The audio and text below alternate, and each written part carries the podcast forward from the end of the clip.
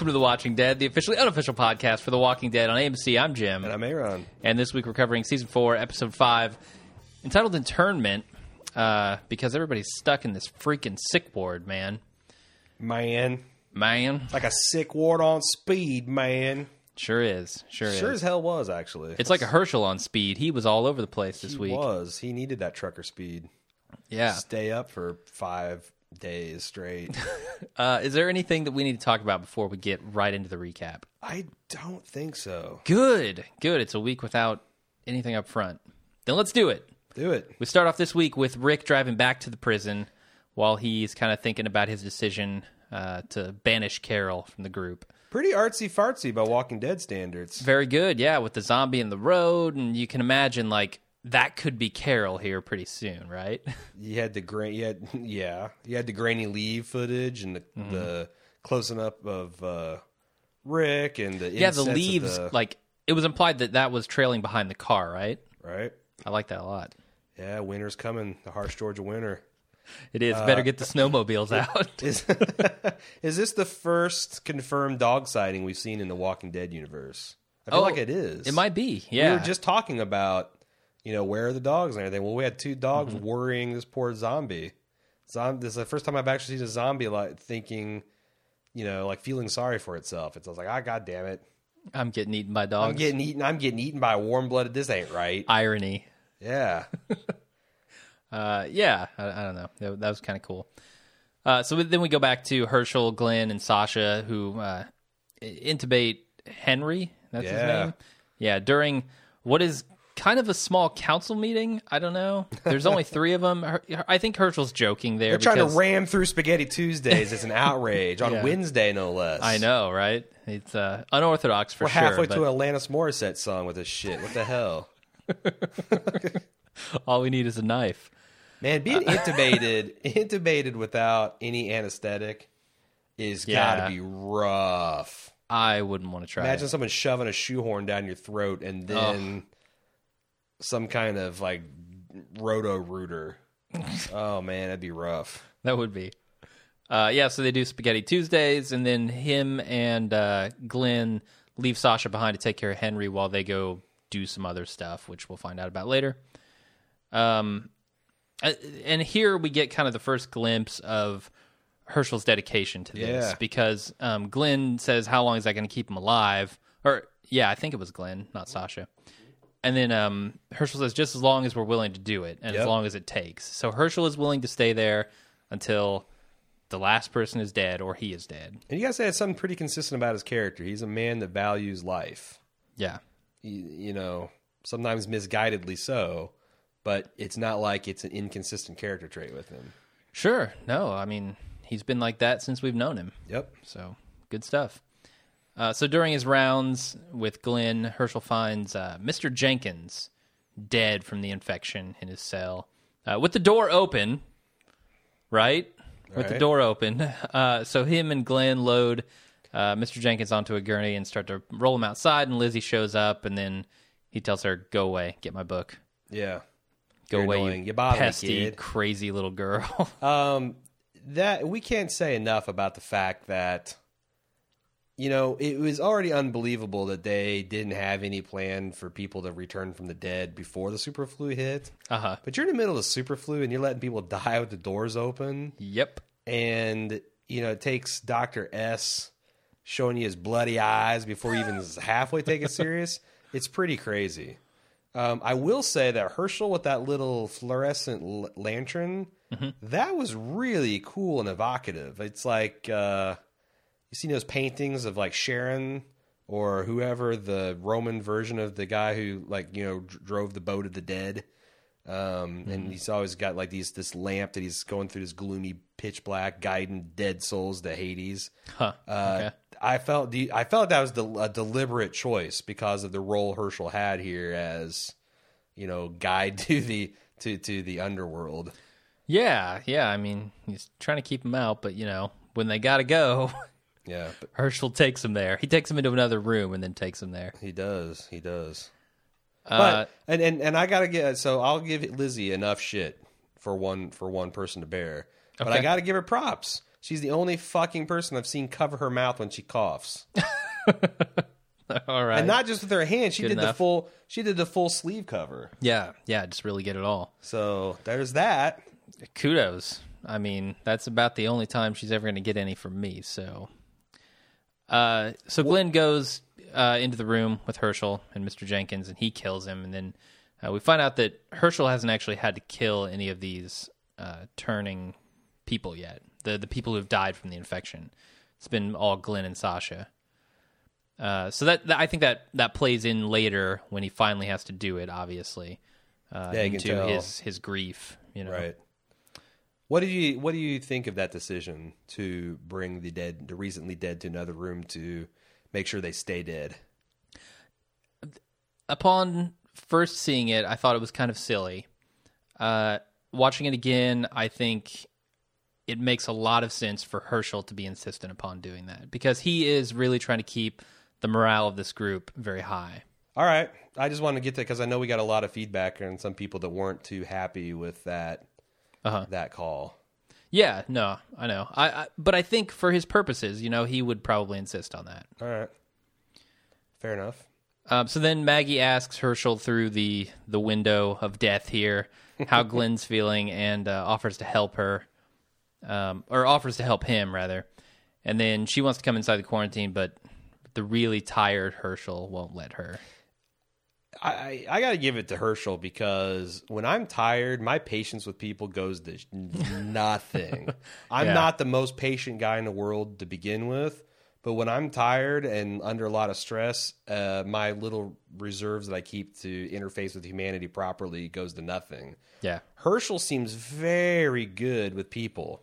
Like he might have missed his calling being a vet because all that bedside manner is wasted on a cow or a sheep or a walrus, or a Waller. Yeah, of course. Waller's notorious assholes as patients. right? I know. Uh, yeah, no, that's a that's fair. I mean, he he seems to work really well with these people, and I mean, I don't know how long he's been awake at this point and helping these people, but it seems like it's more than twenty four hours. Yeah, I mean, like I said last or two weeks ago, when he was going in, literally, uh, he was a one-legged man going into disease ass co- kicking competition. He's been kicking that ass for at least two days. Yeah, yeah. And you got to think if he's gotten any sleep at all, it's been like micro sleeps, Mm-hmm. like you know Thomas Edison type naps. Yeah, for sure. Um, so then uh, Hershel comes back, and Glenn thanks him for stopping her. Uh, he's coming out of the room where he was talking to Maggie. Uh, Glenn really looks like crap, and so Hershel sends him away and tells him to go rest. Uh, and and we find out here that Glenn didn't want Maggie to see him because uh, she would have insisted on coming in, and he didn't think he could stop her. So um, it was better that she didn't see him. Uh, then we go back to Maggie, but she's outside this time, and she's clearing fence, uh, clearing the fence of walkers. With when uh, Rick rolls up, he's uh, missing Carol, and Maggie notices this. And after trying to change the subject a little bit, he tells Maggie, "Hey, Carol killed David and Karen, and I had to let her go." Carol killed David and Yeah. Um, Uh, and Maggie agrees with the decision. did you have a problem with that? Uh, like I said in the instant cast, I did at first, but watching this a second time, I think I agree with you um, that it is well within her character because there's something she says later on that when she when she busts in to try to stop the zombie attack, uh, and Hershel says like you you came in or something, and she was like, I did just like you, or I had to just like you. Oh, right. So that that makes a lot of sense what you said in the instant cast. And I get that that Maggie is Hershel's half daughter, but she's cle he's clearly had a lot of influence on the way she was raised. Yeah. and she has a great deal of respect for him. So I feel like of all the people in the prison, the ones that are going to give Rick the least amount of grief for someone preemptively killing a patient are going to be Hershel and Maggie. The real test, which got punted to next week, is Tyrese and Daryl. Yeah. Yeah, they have the most stake in this for Yeah. sure. Um, the other thing with Maggie here is she, you know, mentions to Rick, "Hey, there are a shitload of walkers on the fence. We need to do something about it." Rick's like, "Yeah, yeah, yeah, I'll get it later." Rick does a lot of mic dropping in this episode. like make a statement, boom, and then I'm out. Like it's like, oh, but wait, I got to on the fall. Okay, I guess not. This is really important. The zombies are probably going to break the fence. That nope, I'm out. Right. You know, Carl is like, you can't protect me from a zombie apocalypse. Well, I'm on a trop. Gone. Yep. Uh, speaking of Rick and Carl, Rick goes to see Carl now, and he asks him how Judith is doing and whether he's had to use his gun yet, which he says he hasn't. And then he gives him supplies, which include the first time I have ever heard this term, fruit leather. Did you know what fruit leather was? I have no idea. And I. Do you know now? No. Did you look it up? I did look it up. Is it a real thing? Because I thought it was another one of those fucking weird ass, like, um, where the closed caption is gave up. you looked at it, fruit leather. yeah. Yeah, his accent was so bad that they thought he said fruit leather. Uh, the fruit leather is actually like fruit roll-ups. Well, I was almost going to guess Yeah, that. yeah, yeah. But it makes sense, I guess. Fruit But leather. I thought they had fresh fruit from. Well, like that, that's what they were collecting, like peaches and shit. Fruit leather. see, I when I first heard it, I was thinking, did he eat the inside of this fruit and just keep the skin? he had a backpack full of fruit roll-ups. Apparently, All right, okay. I don't know. That's how he rolls, man. You got to brush your teeth after that shit. Exactly. Yeah. So I'm I'm thinking about that, and I thought, man, that was really weird of him to say that. But in retrospect, it makes a lot of sense, doesn't Yeah. it? Well, I mean, they don't have a dentist, so if people get like rotted teeth, which are extraordinarily painful, who's going to fix that? Well, it's too bad they don't have the official dentist of baldmove.com, Dr. Brandon DeVito, because he could fix that shit right up. That is true. Yeah. In fact, we might have a testimonial later on about that very fact. All right. We'll see, maybe. I don't know. Okay. Slight spoiler. An in, an in podcast spoiler. Uh, I like what Carl says here. Um, there's this little exchange between him and Rick where he says that you can't keep me from what always happens. Um, and Rick says it's his job to try. Yep. And Um, then drops the mic. Yes, he does drop the mic, but there's you know that's that's kind of foreshadowing what's going to come later with the guns and the massive walkers, Indeed. uh, and how his attitude is going to change once he sees how Carl's handles that situation. Yep. So pretty good stuff there. Uh, then Glenn is uh, still keeping Henry breathing, and Hershel goes to see Doctor S, who is in end stage, as he calls it. Yeah. Caleb. We found he's got a he's got a first name. He does, yes. Uh, and he's made some more IVs too, which is super handy. In his state, I wouldn't know if he could do anything useful. He made sure You to cough in each one. His his personal blood into all his of them. personal extraordinarily virulent strain of superflu. He's Mm-hmm. like you know put the saline in, put a little cough of love, Yep. then kissed Yep. it and sealed it. Uh, and then he shows Hershel the gun that he brought with him, the shotgun. So that will come into play later. Uh, Especially since Hershel's got the infinite shotgun ammo cheat. He does. I mean that's that's that's money in the bank, man. I don't even know if he has to load those shells. No. I think he can just pick up the shotgun and go. Yeah, So, IDKFA, man. He's got that on lock. uh, and the when they showed the doctor's eyes, it was a really disturbing moment, but it was really cool. Yeah, he's crying blood. It took me back to True Blood. I that had to be digital, right? I was thinking that too. I, I actually watched that a little bit, and I'm like, is that a practical effect or is it a digital effect? I could go, I could go either way. Yeah. Um, It looked digital to me, the way that it was kind of blended in with his skin, like coming out of his eyes. Mm-hmm, Uh, I don't know. Either way, it looked good. Uh, so we go yeah, over also, to we, we talked yeah. about him urging that you got to keep these doors shut, Hershel. yes, And yes, very I got to say that it seems like that had an effect on him. The whole, you know, look me in the eye, because Uh-huh. from that point forward, Hershel at least tried to keep the doors shut. Yeah, he stressed like the domino effect, right? I mean, he's trying to keep all these people alive. They're all just on the edge. And as soon as he can't keep them alive anymore, they're just going to go like dominoes. What he- he's saying is like, look, if you're not prepared to lose one, you're going to lose them all because you Yeah. literally can't spend equal effort. It's it's triage 101, right? yeah. You know, the people that are going to die, the people that are going to live, and the people kind of in between. But you got to keep, you got to spend most of your time on the people going to live. Absolutely. And that really, to me, struck home the experience difference between Dr. S and Hershel. I mean, Right. Dr. S has been around the block. He's seen it. Yeah, he's lost patients where Hershel's Mm-hmm. maybe the worst patient he's lost is, you know, a particularly cute puppy or lamb. Sure. Um, it's not on the same scale. I mean, hell, he's not. Yeah. I mean, of all the people he's patched up in this fucking show, he's never lost anyone. Yeah. Yeah. So I don't know. I like that scene a lot. It was good. Um, in the commercial break, Uh-huh. they made it a point to show that scene between Carol and Daryl, where Yeah, she gives yeah. him a peck after she's like, you know, dressing his wounds or whatever. After that was the time that Andrea shot him. Yeah. Oh yeah. my god, Ridiculous. the nadir of Walking Dead. Um, and she mentions that you're every bit as good as Rick or Shane, and that Hmm. was a very that was if you go back to the, you know, where Daryl stopped being an anti-hero and became more of a hero. That was the start of that arc. Her believing in him and making yeah. him him believe that he he was as good a leader, as good a man as as as Shane and and and Well, he's he's head and shoulders better than Shane Sure.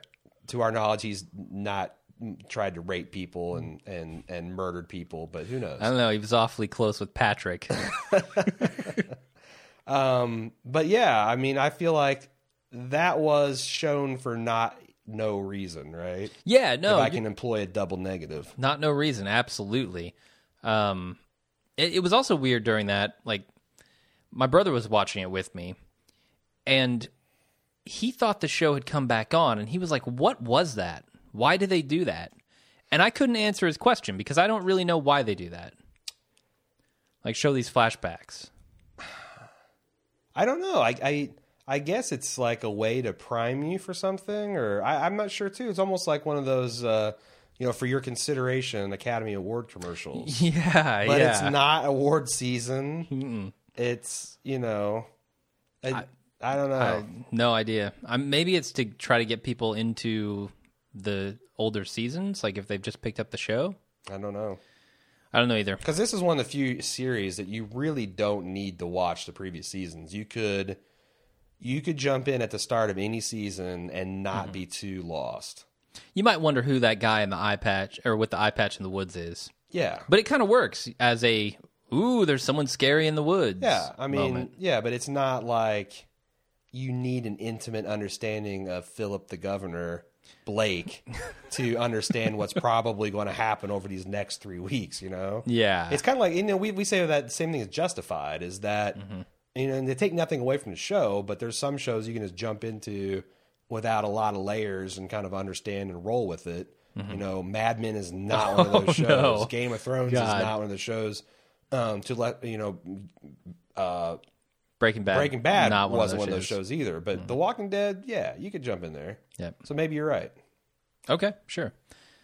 Uh, then another one bites the dust in front of Hershel in uh, in his And cell. everybody comes out to watch. It. Yeah, everybody's out immediately watching what's going on. Hershel tries to tell him to go back to their Fuck yourselves. cells. And- yeah, I was gonna say if you're worried about morale, maybe use a different word than cell. Yeah, get, get back in your cells. Back to your dank cells, animals. maybe it's like, can you get back in your wards, your rooms? yeah, your your rooms. Your rooms are good. suites. Your I- suites. suite. Oh yeah. Is there a living room in my suite? um. Yeah. So they won't go back to their suites, and then Sasha brings a a gurney over just as Hershel's about to just kill the guy in front of everyone. Uh, and she helps him load him on there, and then she's extremely weak, so she tries to go back to her cell, but we'll see if she makes it. What do you think the, about the oats in the water uh, by Ben Howard? Man, here? I love that stuff. really good Two, use yeah, two songs music. from him. Great stuff. Really good use of licensed music the last few weeks. Um, Absolutely. If you don't have Yeah, the end of last episode was really strong with that too. Yeah, and if you don't have an in-house score that's as strong as like a Dave Porter, you might as well go for broke with licensed music. They've got Bear McCreary, who is no slouch. I mean, he did the Battlestar Galactica stuff, which I really liked. He does tin stuff. He doesn't. That's about the only real emotion he can hit. okay. I don't know. I haven't really paid much attention to. Uh, Unless I don't know, is he was he in there in season one? Because season one had think some so, yeah. ridiculous music cues. I think he was. Oh my god, some of the like peaceful camp music that they played, or lighthearted music, or like Rick's reunion with his family music is just schlock. It's something out of the Hallmark Channel. Awesome. Yeah, I don't. Yeah, I'll say it right to your face, Bear. All right. Um, so Hershel carts the guy out of there, and after some hesitation, he takes him out with a knife to the head. Uh, the only way he knows how. And then Rick walks in, or, well, Rick walks to the window, and Hershel explains uh, that he's been trying to keep morale up, and then they talk a little bit about life. Uh, and then Rick tells Hershel about Carol. This is a really good scene here. Um, one of Scott Wilson's many good scenes this episode. It's powerhouse, a really good performance. In fact, this episode might not work without him really selling the hell out of it. Can it. you imagine replace Hershel with Dale Milton or or Milton? Milton? I don't even think Jeffrey DeMunn could pull it off the way that Scott Wilson did. no, hell no. I think Jeffrey DeMunn is a good actor in his own right. I just don't think that he is the same kind of actor. Hershel's got this like you know this gentle manner and this quiet strength about him that's so believable. I think Jeffrey DeMunn would play overwhelmed really good, and oh Uh-huh. my god, the, the sky's falling in really good. Mm-hmm. But yeah, he I'm I'm saying that a great deal of my affection for this episode comes entirely from the strength of his performance. Yeah, absolutely. Um, and there's some good moments with Rick here too. I mean, he's asking about uh, the time he took off and whether he was in denial about what was going on, um, and just kind of thinking they could live peacefully here. Uh, and Hershel, you know, tells him all of life is a test, uh, which I, I guess that's reassuring. I don't know. If that's true, they have not studied for the final exam because the state of the pr- prison preparedness is really Yeah. sorry. Yeah, yeah. I, I mean, could he not just have been a farmer? Could he also have been like a builder, a carpenter of some kind Yeah. to reinforce those fences or, Yeah. or anything? I don't I know. don't know something. I'm uh, saying that the man, the man saw Morgan's murder town, right? Yeah. Like the fact that their first and only line of defense is the gate, the Darkwing. Duck. and then they got like a really cool gate mechanism that will kill zombies around its vicinity, and they've got like little distraction mechanisms. But Mm-hmm. Yeah. like the Woodbury folks were way better at attracting and disposing of zombies, and they were fucking idiots.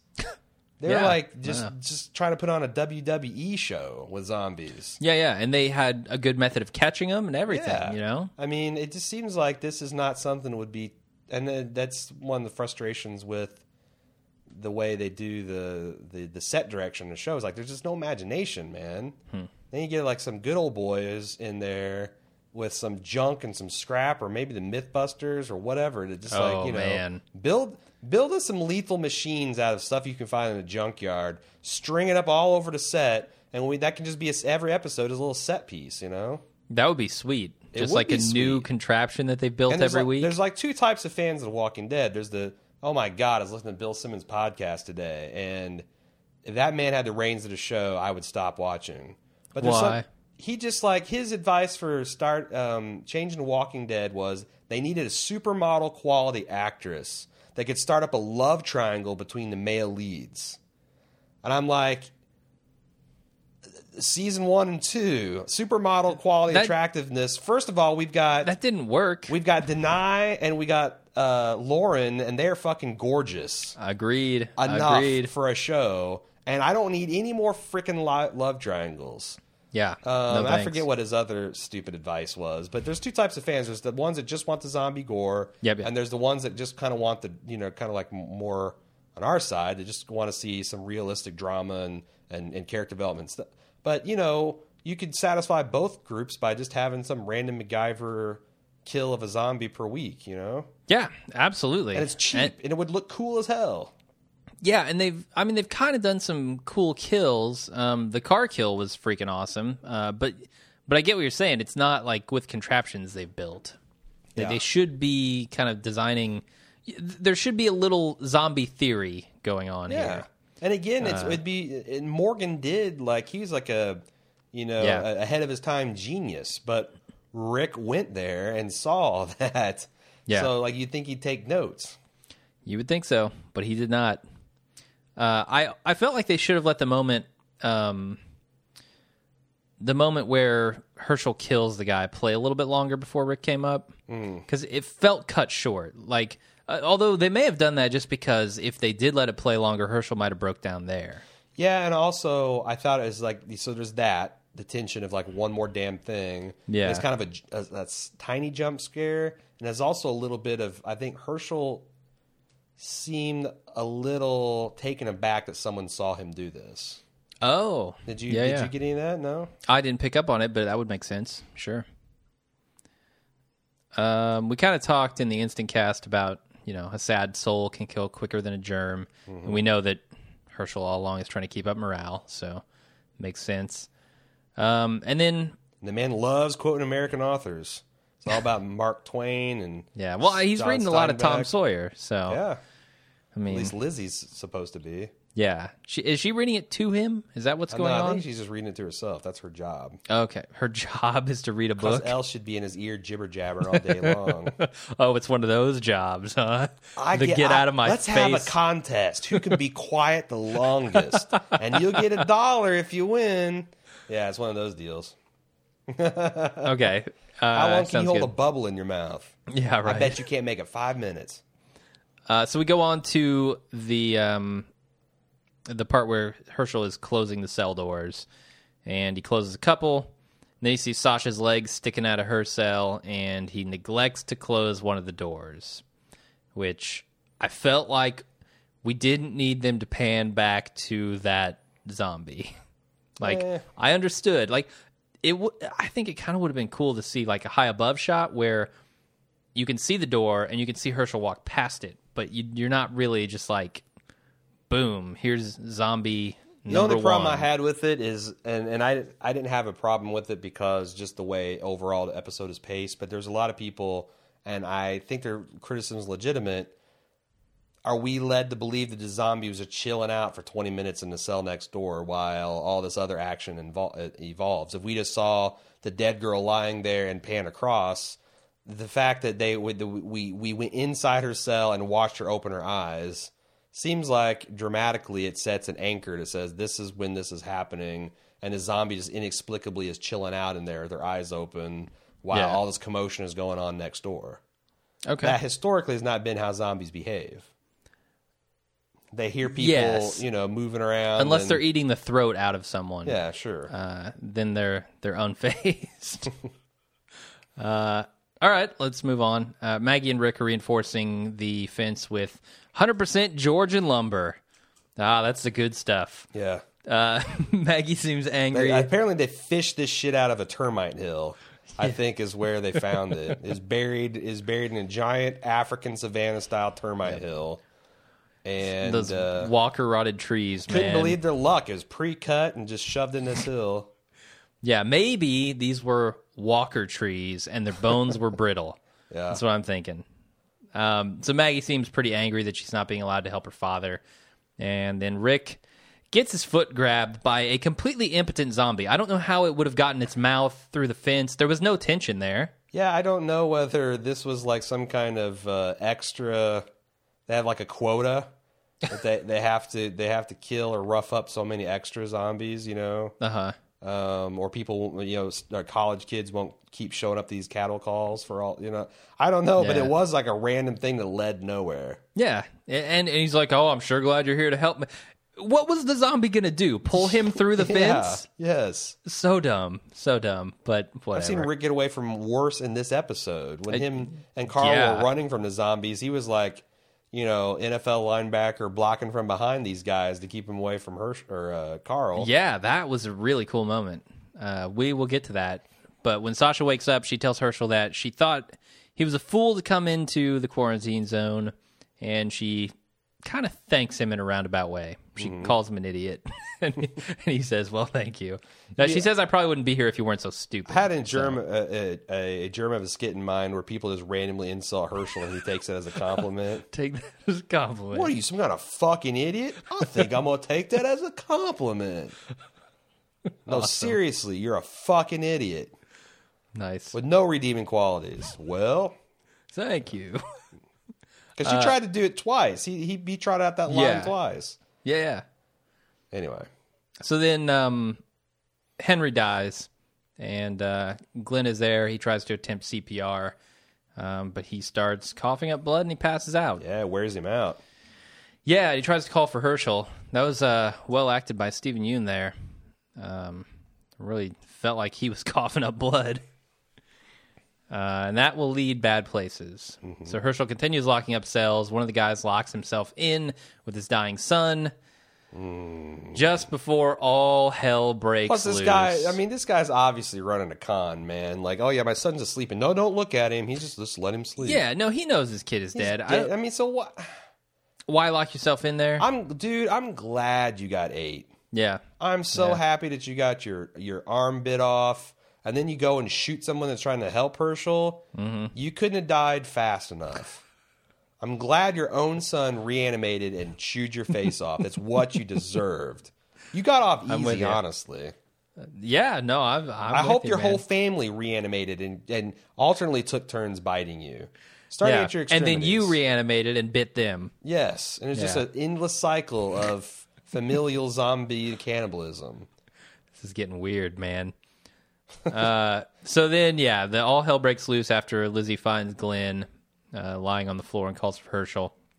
Dude gets bit by his son, and there's gunshot fired, and Rick and Maggie outside hear it, and um, then Lizzie starts leading Henry away from Glenn, while Hershel kind of struggles uh, with with what with one of the other zombies. I don't know. He's just flopping around on the floor at this point, right? I guess, yeah. He's Uh, struggling with breathing. He's struggling with walking. He's in a life and death struggle with oxygen molecules yeah. Uh, and so- aspirated blood. okay, we will talk about Lizzie in just a moment. Before that, when it cuts to uh, Rick and Maggie outside, um, Rick has to kind of tell her, "You need to go in there, like go in there," because I feel like Maggie wasn't being allowed in there, and then at some point she felt like she shouldn't go in there.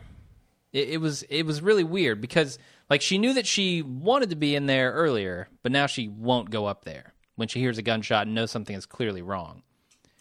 Is she just trying to like trick herself into thinking that nothing is wrong? I'm in a life or death struggle with your point. I don't what. Yeah, I, um, well, I don't know how to read her there. You think she's so internalized um, her dad's sacrifice ethos that she's willing to this fence keeping this up is the most important thing in the prison. It's my job. I even though I really, really, really want to see what's going on with my dad in cell block A with all his gunfire, I still this is my duty. I got to stay at the post. And Rick had the absolver of that. Is that what you're trying to get at? no, that is not, but that is a good point. All right. I don't know what you're trying. I don't. I'm, I'm I, I was questioning like what what was going through her head there. Hmm. So Well, that could my- definitely be it. There's yeah. my stab at it. What was yours? I didn't have one. I was asking a question. All right. Uh, well, that's what you get, Jim. Off the cuff questioning so of me. so let's talk about Lizzie. We got every single listener emailed us and told us that Lizzie was clearly leading the walker away from Glenn on purpose. Yeah, did I not say? I mean, I feel like I'm taking crazy pills, but didn't I say that? You did, but you said She did it she might wrong- have been doing that. She did it from the wrong reasons. She thought this this was the a- way the way you said it made people think that okay. you didn't know for sure that that was it. no, I, I mean I apologize. Clearly, that's what she was doing. I'm just saying that she was doing it because she thought Henry was a uh, a naughty puppy. That's the thing. Like right after this, when Glenn or when uh, Hershel pulls the zombie off of her and body slams it over the railing, um, she says, "What does she say exactly?" He she says, "I called him nice. He didn't scratch Glenn. I thought maybe he, listens." So he's she's still after Oh, everything she's been through. She's still got this fantasy relationship with zombies, Yes, and yes, it's, it's going to get her killed. and not just her. It's going to get a lot of people killed. It almost got Hershel killed, which Uh-huh. would have I don't know how I would have handled that. Yeah. Well, I know how I would have handled it. And she's just really bad. Yeah, like I'm- some someone on our Facebook thread mentioned that like are we sure she didn't fake a cough just to get in here and watch people die? I mean, she's that Uh, I don't know she's that, that. weird, off-putting and creepy. She is super weird, and we'll talk about that uh, when we get to it. But for now, uh, Rick runs off after telling Maggie to go inside to find Carl uh, so he can help him reinforce the fence. He could have just told Maggie that, right? Like Yeah. instead of insisting that she go and making her think that she just abandoned post and now the zombies are going to bust Hey, I'll in. go get Carl. It's not a big deal. exactly. Yeah. Yeah. Uh, but he didn't. He chose to keep that a secret. Um, and then Liz, he just grabs Carl and goes. And then Lizzie falls down. Uh, Hershel saves her with the body slam. We talked about that. Then Hershel goes to save Glenn, and Maggie busts into the quarantine zone. Hershel goes for the gun, killing Dr. S in the process. There's a whole lot of stuff that happens here. Yeah, I was going to say, it's like I'm struggling to keep up. Oh, my God. Yeah. Did you want to talk about any of this? Um, Because I am more it's- than happy to move too on bad to. he killed the doctor right in the middle of a wicked Andy Serkis impersonation. I mean, it was a right on Gollum uh, when he got the knife in the head. It was pretty pretty spectacular. nice. Snapped his arm right off. yeah. Yeah. That was nasty. That was Hershel's business face. All right. That was Dr. S's business arm. Took it right off. Uh, so five minutes later, five minutes. It couldn't have been more than five minutes. It is pitch black outside. Rick and Carl are now reinforcing the fences together. Um, they share this like father son bonding moment just as the old Georgia pine comes crashing down and the zombies overrun the uh, the gate there, the fence. And then Rick and Carl run into the guardhouse and kind of threw it, and the zombies keep coming. Um, I so here's the linebacker style. I really like that. I mean, the idea that you know he's putting his life on the line there, knocking down these walkers as he goes to Yeah, save his make sure his son doesn't get bit. Although Yeah. I think Carl could handle himself. It's still it's what you do as a dad. There's a reason they call them walkers and not runners, right? like Carl could have outrun them, I'm sure. Uh, anyway, Hershel gets the loaded gun um, out of Doctor S's cell, and Rick and Carl grab their guns and ammo. It's kind of a little, you know, cross cross scene here. Them grabbing guns, and then a battle on. What do you uh, think of their trash cans, hoppers full of guns and ammo, just sitting outside? Weird. Where did they get all those? Is that where they keep them? Is that where they store their weapons?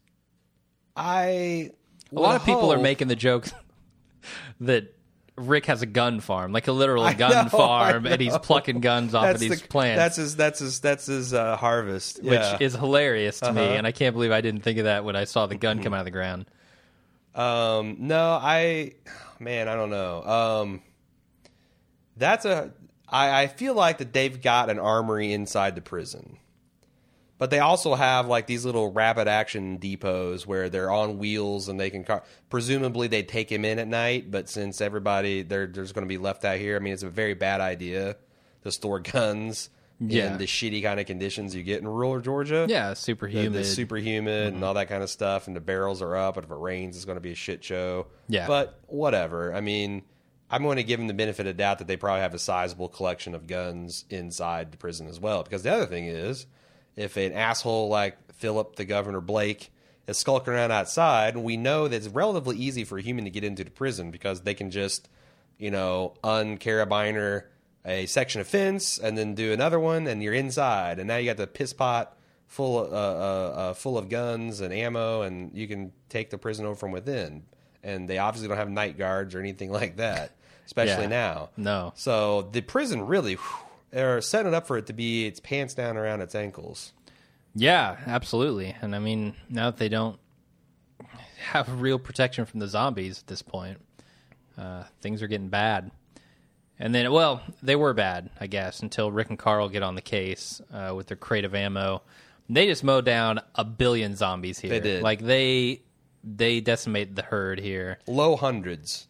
With fantastic accuracy too. I mean, their shots are just right on the money every But single they're time. shooting from like 20 feet away, too. That's not a terribly different, difficult shot with a weapon designed to kill things. yeah, they're not pistols, they're mean, rifles. Carl has never shot this gun, obviously, Man, before. who gives a shit? God damn. shit? Has he shot a rifle? Then he Uh, yeah, can probably he shoot has. this gun from 20 feet away with pretty good proficiency. All right, People fair make enough. way too. Now, if like it was like the Andrea situation where she's got a hunting rifle and she's never used a scope and she doesn't know what's dialed into and she's shooting something from 300 feet away or 300 yards away. Mm-hmm. Yes, yes, but no, I didn't have a problem with uh, a gun nut like Carl picking that up and being able to rock and roll All right, there in were also this show's universe of you know headshots Yeah. from moving vehicles and stuff like that. yeah. Well, in the instant cast, I'd also called Rick out for being like kind of crazy with his stance and his Yeah. looking through the sights and stuff. And people were calling bullshit on that on me there because um, Yeah, we got a couple feedbacks. We can leave it for that. we do have that in the feedback. Yep. Okay, cool. Yep. Then I will leave it. Uh, so Hen- Hershel kills walkers with uh, shots to the pelvis. He apparently doesn't realize you got to shoot him in the head. Well, it's you know infinite ammo, but you don't have the auto aim cheat. Yeah, So- fair enough. Uh, and then he goes back into action to save Glenn. He wrestles Henry for the bag, which was a freaking awesome scene.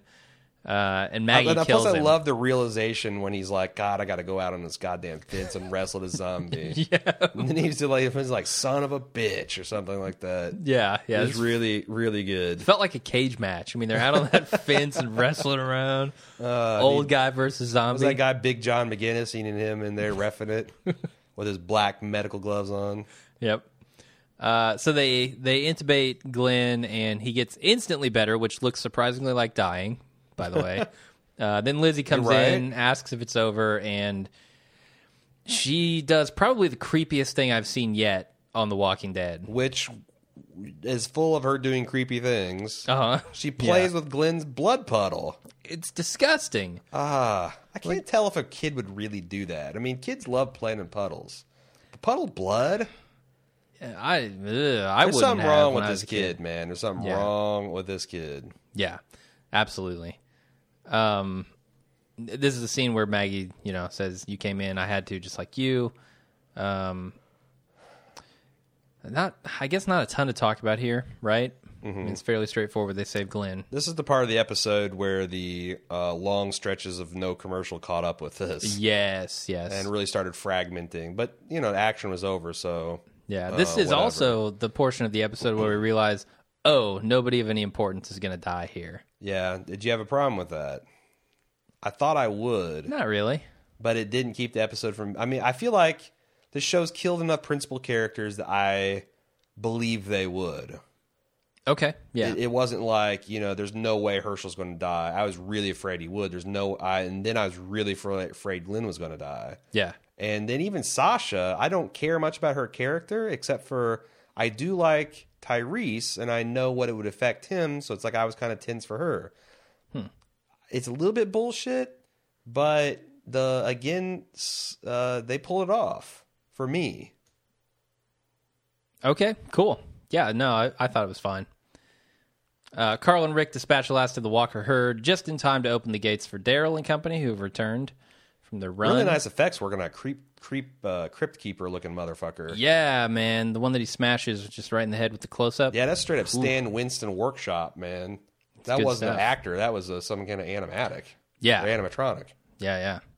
Uh, then Tyrese runs inside to be with Sasha while the rest of the group unloads the meds uh, and Bob's booze.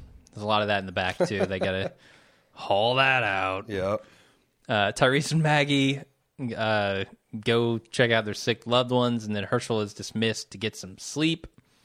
And he can't even make it down the stairs. He's so tired, so he goes into Doctor S's cell. He opens up his Bible, reads a passage, and he weeps. Ironically, it was the passage, shortest passage in the Bible, Jesus wept. um, I love this, and in Yeah. fact, I think this episode would be so much stronger if they ended on this scene. That was a Yes, it would. really good Yes, scene of him sitting there, especially since you could he couldn't get into it.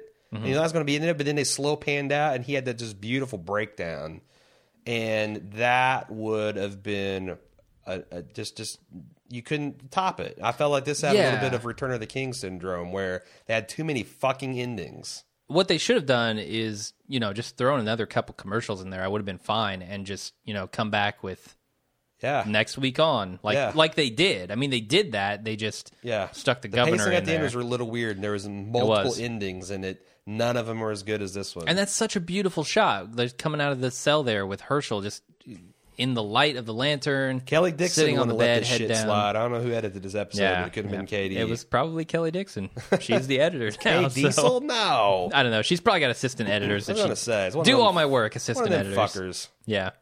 Uh, the ball. So anyway, it doesn't end there. But in the morning, uh, Rick is on his way to talk to Daryl, but Carl comes out. Uh, Rick, I thought this was a flashback at first to when Really? Rick let Carl sleep in before after all the comics he Ah, read. Yeah, yeah, yeah. because it's it's set Yes. almost exactly the same. Yep.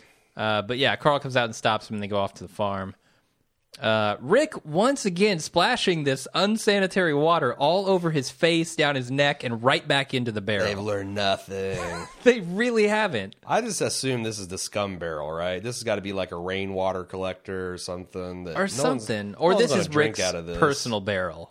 Like Yeah. that's all it's for is washing his beard Although out. they used to do that shit like on ships, Mm-hmm. like 18th century age of shale. You just had this like giant barrel in the middle of the ship, and people would wash at it and drink out of it, and God knows what else in it. Commit sodomy in it. It was a bad deal. In a know. barrel of water. So Yeah, so I, I don't know what happened to the water theme. There was a definite strong that water theme. Coffee 3.0, and it's Dude. it's it's it's gone the way of the coffee theories. They always go. It was all over the place, though. It It, wa- was. It was the showerhead in episode one. They got infected by those damn zombies. They they made it they made a clear point of the bleeding eye zombie. They were Uh-huh. killing them at the fence. That led the infection inside. It wasn't the pigs. It wasn't the I know water. I know it wasn't the water, but there was a definite theme of water running through those episodes. if you say so. I mean, there was a water shortage the whole time. They did this crazy close up on that shower head with it just running out. I think that was, I thought that was just like a suspense horror trope. I mean, that's like from that's like from Psycho. I guess. I guess it just felt like there was more there, but I guess not. Uh, anyway, Daryl and Tyrese meet Hershel. Because didn't he didn't he grab the shower curtain on the way down too? I thought that was like a Psycho homage. Mm, might have been. I don't know. Homage. remember. Uh, so Daryl and Tyrese meet Hershel, and he tells them how Glenn's doing, and Daryl asks him about Carol, but he says you need to go talk to Rick, which you know that's not going to be good news, right? Daryl's smart enough to know that if Hershel won't say anything, bad news. Yeah, but he's got enough respect for Rick and Hershel that he doesn't really get shitty about it. Sure, And also, I gotta say, that's something to put on your resume. Daryl Dixon calls you tough some bitch. Mm. That's that's something I'd get that uh, like made T-shirts. Yeah, well, he knows it, right? Like Daryl said it, so it's true, and he just says, "Yes, I am." That's right. Uh, the Michonne's heading out, and Hershel volunteers to go with her. I wonder where that's going, especially with the governor outside.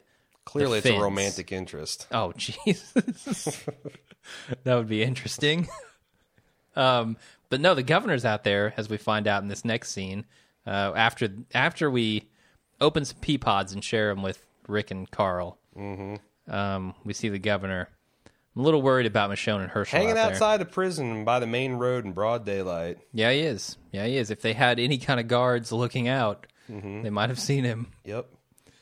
Um, so seeing him at the end here, so close to the prison, makes me wonder if it wasn't him feeding the rats to the zombies all along. No. No. It makes me wonder. Why it really he, does. Why would he? Why To would try he, to knock that fence down. Why would he get into the prison and feed him from the other side? He could Why- stuff him through, right? But why would he go? I mean, why wouldn't he just? I don't know, smear blood or I.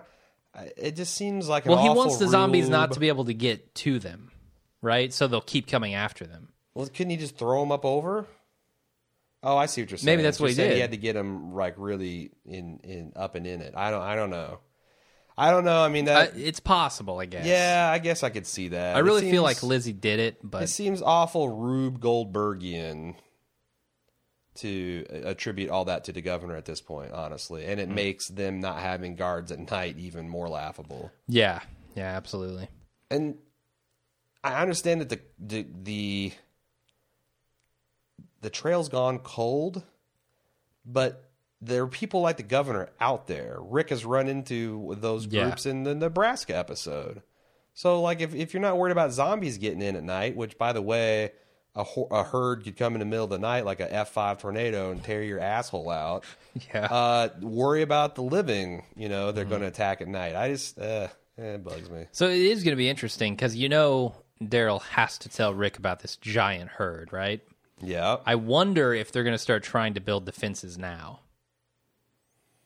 Or if they're just going to say, we need to get out of here because it's way too many to deal with. But where are they going to go? I mean, I guess. I, I don't know where they would go, but I I What- so don't what do you think, think- I don't think that Daryl thought they could deal with that that herd. What do you think if what would so what's that herd do when it blows into a prison like that? Like if the why can't they just shut up the prison nice and tight and let them just wait it out? Because after a couple days they'll just like a herd of locusts move on, right? Might have You to would mop think up so. some stragglers and whatnot, but Yeah, I, I don't even think they would outside uh, present like people inside of like they would like to go inside the prison, lock the doors. Don't you think the walkers would walk around the fence? They're not just going to push down the fence just for shits and grins. I don't know. I I couldn't tell you what the walkers do. It Yeah. seemed like they were just pushing down the fence for no reason. I guess they did in the farm episode, didn't they? yeah They kind came to something that stopped them. It's like, oh, they kept on pushing. and they all just decided to group up on one spot too. Right. I don't know. Maybe there were rats there still. uh, all right. Well, let's do zombie kill of the week and idiot survivor of the week. Idiot survivor of the week is very easy. Yeah, it goes to Lizzie. Yeah. Absolutely goes to Lizzie. It's good. Actually, it's going to go to Lizzie every week that she's alive. so She has so much to it. extra points. uh, Uh, she's like one of those returning Jeopardy champions. Yep. Uh, she just has so much to roll over. She's never going to be dethroned. Yeah, I kind of wanted to give it to Hershel here this week for not forcing people to lock their cells, um, and not locking cells, and like, but I couldn't do it. I couldn't do it. He was just too strong this episode, and and he had so much else going on. Indeed. No, he's So great. He's Lizzie, great. Lizzie gets it. Congratulations, Lizzie. Zombie kill. I'm kind of curious. Zombie kill. I'm actually giving it to that animatronic. The Crypt Keeper. Yeah, yeah. It wasn't the kill necessarily that was the cool part. It was just the model itself, the animatronic itself. That was a badly decayed walker, and it was still up, rock, roaming around. You got to wonder when when do they rot into the point of uselessness? Yeah, it seemed like there wasn't a lot of muscle left to control Uh-huh. on that walker. Right. I don't know. That's kind of why I always liked the the voodoo style zombies or the the the demon style zombies because you could you could buy it more that these Demon style. Elaborate. Yeah, well controlled by some spiritual force, Dark force. Yeah, Okay. um, because you could buy that skeletons can walk around, right? Sure. Uh, so I don't, I don't know. That one looked really decayed though. Yeah, like if there's a scientific basis for this, you start getting to the point of magic anyway. Because once there's no Mm-hmm. muscles and there's no lungs and there's no way to convert energy, you're basically Yeah. talking about something that violates the laws of thermodynamics. So you might as well make it magic, right? Exactly, and I'm okay with that. Voodoo that shit up. Uh, yeah, so that's zombie kill of the week, All right. and that's it for the recap. You have anything you want to say? Anything else, Sweet. or should we get into some pimping? Um, I don't know. I I this episode is strong enough to kind of completely make me forget about last week because I I remember watching the previews for this and Hershel shouting at people getting back to their cells and all that, and I'm like, man, this is going to suck. This is really going to suck just seeing Hershel struggle with these idiots all episode long. But it was really, really compelling, and it's almost to the point where I'm very bummed at the end that we got the governor and we got three more episodes to deal with him, um, presumably, unless they're not going to, you know, unless they're just going to sh- tease him and then go away from him, which that's kind of that's also lame. It's but this episode yeah. was so good with me expecting nothing that I'm just going to wait and see. Like I'm hoping Yeah. that. it's going to be like ripping off a band-aid. We can have one episode with the governor and he gets taken care of and then we can move on with our lives. Or maybe we have three stellar episodes with the governor. Yeah, you know, maybe. I mean, uh, they've done pretty well with the season so far, so I'm going to give them the benefit of the doubt until I'll we. have more to say in the spoiler section. okay, awesome. How about we get to some pimping? All right, we got a, a new show sponsor tonight. All right, let's talk about Marcia at Coast and Canyon Wildlife. Uh, most people don't give a second thought about wild animals in their backyards, but when something happens to them, their orphan babies often end up at places like Coast and Canyon Wildlife in Malibu. After staying up all night feeding all the baby animals, rehabber Marcia often feels like the Walking Dead herself, and our podcast keeps her somewhat sane, just somewhat. If you Well, like, she does listen to our podcast. yeah, So and we're like, only yeah, somewhat sane. Yeah, right. Uh, if you'd like to add a little sweet to your day, check out Coast and Canyon Wildlife's Facebook page at facebook.com slash Coast Canyon. They post a cute photo every day and 10 on Fridays, so you get a super dose there. Uh, you can see the baby animals in their care, including a semi famous skunk named Oreo. And if you think baby kittens are cute, your head will explode when you see a baby skunk. And don't worry, the Facebook page is not scratch and sniff. All right, thank you, Marcia, Web- for website at coastcanyon.org. And we already gave the facebook.com slash Coast Canyon. Yeah. Uh, they got a video page on Vimeo. Uh, if you go vimo.com slash Coast Canyon uh, slash videos. Uh, thank God for people like Marsha That's- because that's not called Vimo. It's called Vimeo. Vimeo, Vimeo, Vimeo, Okay. Well, yeah. shit, I mispronounced the new age internet neologism, neologism, whatever. God damn it, I mispronounced. I, it's like an infinite recursion of mispronunciations. Uh-huh. Um, thank God for people like Marsha because that's a real deal. Like when I back when I lived in Indiana, I woke up one morning and my front yard was full of fucking baby raccoons because their mama got killed, and it Hmm. was really fun for like an hour or two, and then it's like, what the hell do you do with these little fuckers? Yeah. Well, if you're Daryl, you eat them. But You- yeah, you can skin them and eat them. sure, um, sure. But, But, we're not Daryl. it's really cool that there are people that uh, run these shelters um, for for uh, or do any kind of volunteer work with animals and, and people for that matter. So thank you, Marcia. Thank you for sponsoring our podcast, and uh, hope people give you a little love from it. Absolutely. Uh, our main sponsor for the season, Dr. Brandon DeVito, we actually have a little celebrity endorsement from him, and uh, we're going to kick it over to Sheriff Rick Grimes. Listen up. People often ask me, what's the worst part about living in a zombie apocalypse? I'm here to tell you it isn't the teeming hordes of the undead waiting to eat your flesh. It's not the living assholes like the governor waiting to sell you out to maintain their places of power and prominence. It isn't even the disturbing lack of multiply toilet paper. No, the real threat is tooth decay. Why do you think I sternly warned Carl Jr. to brush his teeth after eating all that sticky, sugary fruit leather? 'Cause you'd rather have a walker gnawing on your leg than deal with an abscessed tooth, let me tell you. Having a combat medic and an animal doc is all well and good, but oh, what I wouldn't do to have a great dentist like Dr. Brandon DeVito here in our prison walls. You people, especially you people in the Carolinas, you have no idea how good you have it. Pay the man a visit. He's right off the Ocean Highway in Supply, North Carolina. And if not, well, I know he'd like to remind you all to brush your teeth at least twice a day for two minutes with a toothpaste approved by American Dental Association and floss daily. You hear me, Carl? Uh, in addition, we are part of the Bald Move Network. You can find all of our stuff on baldmove.com, uh, including all of our fabulous shows. You know them Personal Arrogance, The Picard Show, Up Yours Downstairs. I'm writing a survival review every Friday at noon. They're pretty funny. I like to flatter myself. Check it out. Uh, we appreciate your ratings and reviews on iTunes. It's how we get more people loving our show. And also, uh, Christmas is coming up. It's only mm, days until Christmas left, and you can get a bunch of stuff on Amazon.com. But if you're going there, go the extra mile and go to Amazon.baldmove.com. Give us a few pennies in our Christmas stocking. We'd appreciate it. It keeps the lights on and the disc spinning here at the Bald Move Empire. Now we're ready for feedback. All right. I forgot we had our own pimping to do. That's right. Stuff's we have a bullshit. Yeah, surplus of pimping is bullshit. Um, we'll start with Blair H. She says there a there is a few possibilities you're overlooking in your criticism of Rick's decision to banish Carol. You're astute to observe that Rick's decision seems hypocritical. One of Rick's reasons for banishing her is that she acted unilaterally. Now he acts unilaterally in response rather than bringing her back to face a court of some kind. You acknowledge that Carol might well be murdered if she returns, but then the group could deal with that in a legal way. What if Rick doesn't want Carol to get murdered? Huh? It could be that simple. He's banishing her, but he must recognize the possibility that if she were to go back, she could very well be murdered. Add this to the fact that Rick is rightfully wary about her, and he makes it a personal thing. He says he's doing it for himself, and you know why it went down this way.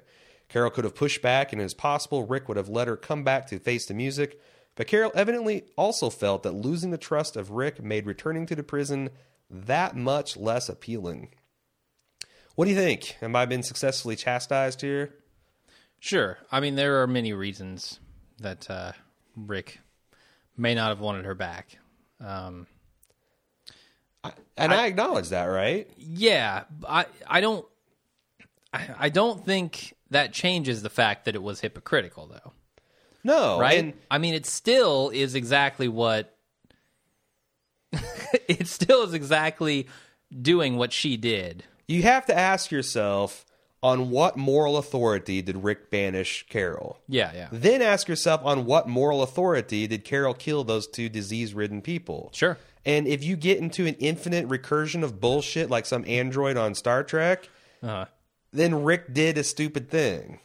I like I said, you can Yeah. argue all day and long that he had per- perfect, valid personal reasons, and if it was Rick and his kids and Carol and these two people she murdered, then he could handle it in that way.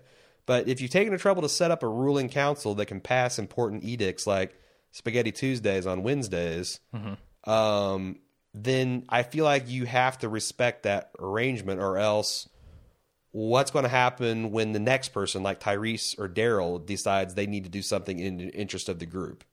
Yeah. I mean, that's a slippery fucking slope. That's all I'm saying.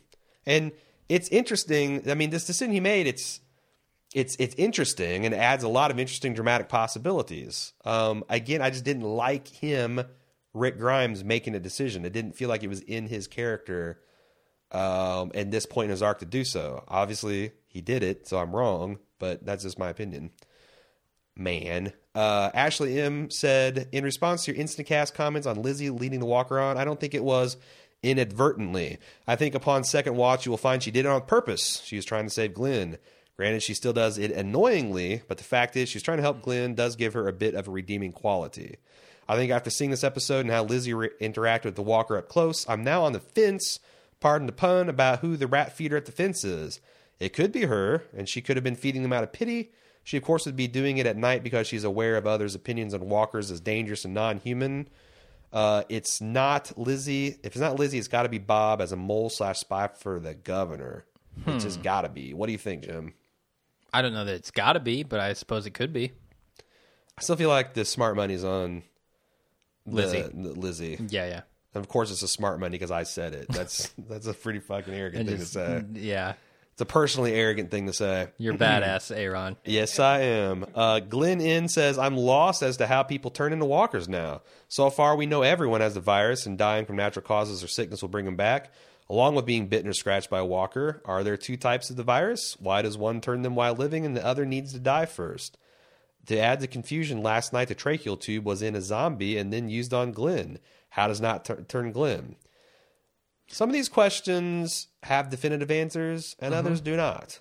So how does that not turn Glenn? Well, A, he changed the tube, Yes, but It was hard to see, but he actually so there's the there's the bag. he does it off screen, I think. and there's there's the in, well you can see him have it, and I think in one Yeah, corner yeah. you can see him open it up, but those tubes Okay. are actually in a sealed kind of like you know Like a needles. syringe Yeah, yeah, yeah, yeah.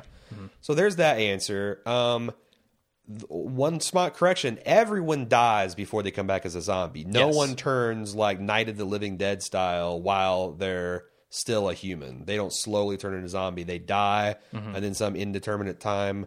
Uh, driven mostly by the plot needs, they come back as a zombie. yeah. Um, and the way they explained it is that everyone has the zombie virus, and everyone that dies is going to get it, uh, or, or is going to become a zombie. It's the bite of a zo- of a walker or the scratch is so infectious. They're like Komodo dragons on speed, man. and that sepsis and that infection will kill you unless you amputate the afflicted part. yeah. very quickly. That's the thing. It, it's not the it's not the virus, the zombie virus that kills you. It's the infection it's the infection from the get. bite or the scratch. Yeah. Right, right, right. So Um, if corpses could bite, we might have this happen more often, but fortunately, they don't in real life. I'm losing my voice. I'm going on week week two being sick. People, I apologize. I will soldier on. Pimby says a couple weeks ago, I call bullshit on the disease not killing a major character, but the way it has come together, I do think they've done a good job at demonstrating the emotional cost of this outbreak, and this episode in particular was so well acted by Scott. God damn it, Pimby, did we, did you write my script for the early part of this episode or what? Um, as w- so well acted by Scott Wilson, especially, he did such a good job in making me believe in the emotional cost of what has happened that I don't think you necessarily needed a death although not saying that that would have been a bad thing because the writing has been poor in many past episodes and many seasons the only way i've often connected with the show apart from frustration was by killing off a major character this time i connected with everyone so much more emotionally due to the good writing pacing and acting yeah, absolutely. He's absolutely right. entirely reasonable take there yeah. Another point which I got super excited for for about a split second was Maggie aiming up at Hershel wrestling with the Walker. I thought they were setting up Maggie to choose between Glenn and her dad, and when she fired, I think it would have been awesome to have it hit the bag, save her dad, but at the cost of Glenn's life. Huh. That would have been interesting too. I also liked the development of her character and her how much confidence that she had. Yeah, Like she, she, steadied herself, she took aim, she took the shot. yeah, and it shows that she's no amateur either. I mean, she's good at this stuff, right? Um, he like he would like to call some bullshit to the tune of two bullets. Fuck the disease. They need to sort out the woodworm. I call bullshit on Maggie's axe handle and those fins posts snapping, sliding away under pressure. Sure, but they all snapped in the middle. Uh, we're 100% on you there. Yep. Uh, the governor, I think bringing him back this early is a mistake unless he's only back for a couple of episodes with an epic but fairly quick conclusion to his arc. I don't want him to vanish now for weeks. He is back. Keep him back. Just wrap it up quickly. If he stays, uh, if he stays off screen for weeks, it's just going to make us wonder if every event which is bad for the prison is because of the governor. Wrap it up by mid-season, please. Yeah, I hope so. I hope that doesn't linger. Uh, our uh, fan Corey from Georgia says this email is about two things you took issue with, one of which I have an issue with you taking issue with. Rick's shooting technique. Rick looks to the sights and brings down the gun to look at the horde, then brings the gun back up and looks through the sights. This is because sights limit your view, and when it's dark, it limits your view even more. I Yeah, fair point. I suppose I don't I don't know. I think Um, he also wants to check that he's not staring down the sights while a zombie's coming up from the side to chomp him. And that's exactly what what she said. You said if, Yeah, yeah. if Rick were to shoot using his sights, he might miss a crawler coming to take a chunk out of his leg, or Mm-hmm. a walker may get dangerously close just outside his sight view. Now, explain to me this. But when I'm shooting, why does he go from standing to one knee to standing again? right? And other, if you're properly using your sight slash scope, you're not supposed to close the other eye. So it's not like you're Uh-huh. fucking blind, and you have a pretty decent situational awareness. So I was not bo- bothered by it as much as Jim was. I also, I think the, I think it was clearly he was told to look like a badass, and that Yeah. was his version of it. Note he's from England where guns are banned. So, uh, as for the wood in Georgia, what can I say? We just can't keep it hard. Ba-dum-tsh. Wow. Um, man, that's a female fan saying that too. Yeah, Kid- yeah. Men in Georgia need to step the fuck up. We have Viagra. We have Levitra. There is there. We have the technology. We can give you a can. six million dollar boner, courtesy of Pfizer. Get that shit and get it. Get it. Take care. Take care of business, y'all. Do it and brush uh, your teeth. From with your rock hard boners. Oh, uh, Anonymous from New York City says, "Do Woodbury Commons people still not know how to kill a walker? Why did Maggie try to use an axe to open up the rest of the, and open up the rest of the prison to disease?" Also, no one on any blogs or podcasts has talked about the fact that the hippie girl from season 404 had her leg clean chopped off by someone. There is a visible trail of blood and grass where she had been dragged from where she'd gotten tomatoes to where her leg was, and then they saw the walkers eating her body across the street. I believe Rick saw it too, as he was in detective mode. I think you, I think you activate that with uh, by holding the L or the the L two button, Yeah. and you see everything. Everybody's got skeletons Sure. and shit. It's pretty cool. you cool. can hear people walking.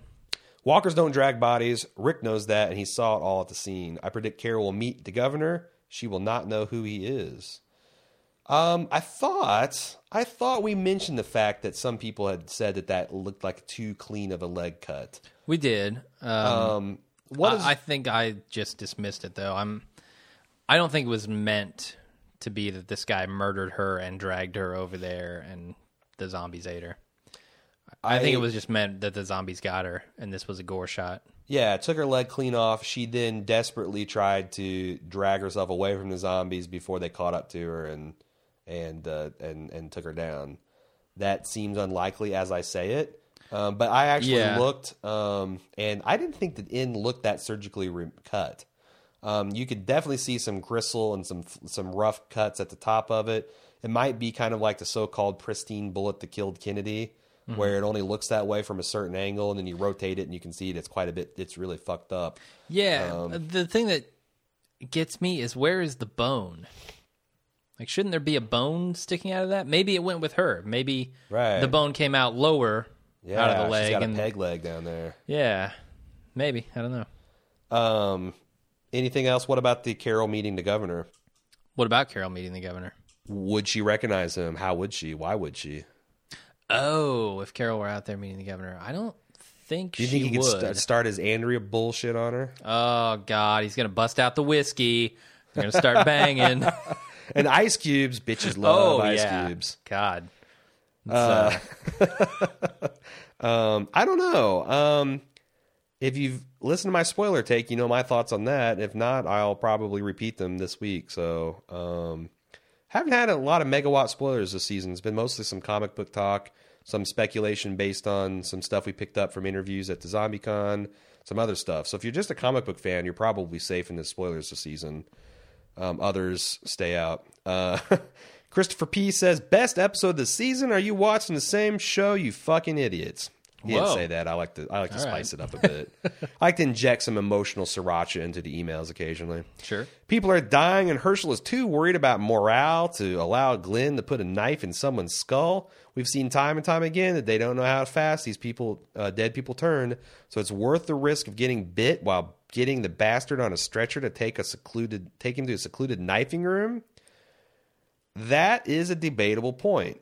Sure. Morale is important, Well, as Steinbeck reminded us in the Grapes of Wrath, but I don't. I that's that's a tough one. As a guy who writes survival guides, Hershel might get dinged. I don't know. Yeah, uh, he probably should get dinged. I just think in Hershel's mind, it is not uh, an option to kill them in front of people. yeah, Um, and and his will is overriding Glenn's desire to kill this guy immediately.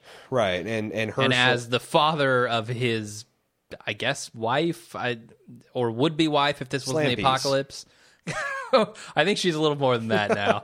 uh, as her father, I think he needs to respect, you know, what he says. yeah, and clearly Glenn has a lot of respect for the man. Yeah, he's a badass. Uh, he continues. Christopher does. Lizzie in her non-locked cell is over there saying, "Mr. Hershel." What are those loud shotgun blasts I heard when you went around the corner over there? You didn't hurt those poor little zombies, did you? Give me a break. Then her coaxing another one down the damn balcony. Oh my God. Then the fence broke and Carl Jr. and Rick are able to take Carl Jr. Yep. Uh, are able to take them all out with a couple of guns. Why the fuck didn't they do this in the first place if this easy and save the fence? All right, let's debate that. Uh, you got a piss pot full of zombies on one side of the fence trying to get in. You got a piss pot full of guns on the other. When do you drop the sharpened cane and start using the guns? What's the danger of doing that? Let's well, get the obvious out of the way first. you don't need to waste ammo until they come through the fence, right? And And what about gunfire? it will draw more walkers, probably. And we got a we. I mean, obviously, we already this have a is, horde? This is information A that they weren't privy to, but they they know the concept of herds, and you've got this problem that you've kind of got a grip on. What happens if you add two thousand more? Yeah, I mean, obviously, gunfire is going to draw them in. Now they end up doing that anyway, but Yeah. it was kind of like a last resort situation. Oh yeah, they had to at that point. They were busting down every fence. But it's one of those things where it's kind of like Monday morning quarterback. I mean, it worked for him, but it easily could have not, and there's a debate to be had either way. Something probably might get discussed on a survival guide. Uh, but the real reason this can't be your favorite episode of the season is because of what happened at the end. The motherfucking governor is back. Let me explain just a little bit more on this. Aaron was all pissed off last week because he didn't like the possible direction the show is going to be taking. Yet this week, the show tells us pretty much that the next three episodes or so is going to be about the governor. And that doesn't piss you off. Add it up. Will it be about zombies on the fence? Nope, taken care of. Will there be a show about the blood flu? Nope, they got the meds for that. Hmm. Will it be about the governor somehow? Probably. Didn't we watch a whole damn season with this shitbag? You're absolutely right. And you I complained did, about that in I the did instant cast. fucking hate that part. Yeah, I believe I put my head to my hands like this and like, why did they fuck this episode up with that bullshit? uh huh. I am not excited about the governor. I am really not excited about it. I'm not super excited about it, but the way that they've handled the rest of the season, I'm willing to give them some benefit of a They're, doubt. they're four out of five the way I see it. So come back on the midseason finale because if the governor gets away uh, after a three episode arc of him, I am not going to be happy. I'm No. really not going to be happy. But if let's say we don't see him and he's teased again at the end of the season or at the end of the midseason finale, setting up for a confrontation for the second half. I won't be super happy, but that probably won't influence how I feel about this half of the season. Hmm. So I, I feel like there's two ways they could go: a three episode balls out governor arc and take care of the bastard, Yeah. or have him continue to skulk around the edges and have him a cameo here and there, maybe a cold open showing what he's been up to for one of the season, and then we go away from him, and then we set him up for the second half of the season. Anything else, I'm having a hard time not seeing me spitting blood Yeah. and crying about it. Yeah, I mean, if he survives this half season, I'm gonna be really annoyed. After we've fucking around with him for three more episodes. yeah, that's If he exactly, just survives yeah. and we haven't really dealt with him, I'm okay. I mean, we got to deal with him eventually, right? True. Yeah. So I maybe they just show him at the end and that's it. Yeah, I mean, I Like don't know. they're gonna Like drop said, him, and what other plots know. are they gonna go with? I don't know. I'm I'm eager to see because I again, if we go through another three episodes of this guy and nothing comes of it. Uh, anyway, um, Tom from Detroit says, "While I agree with you both that I'd rather have not seen the governor come back so soon, my impression is that he's near the prison this whole time.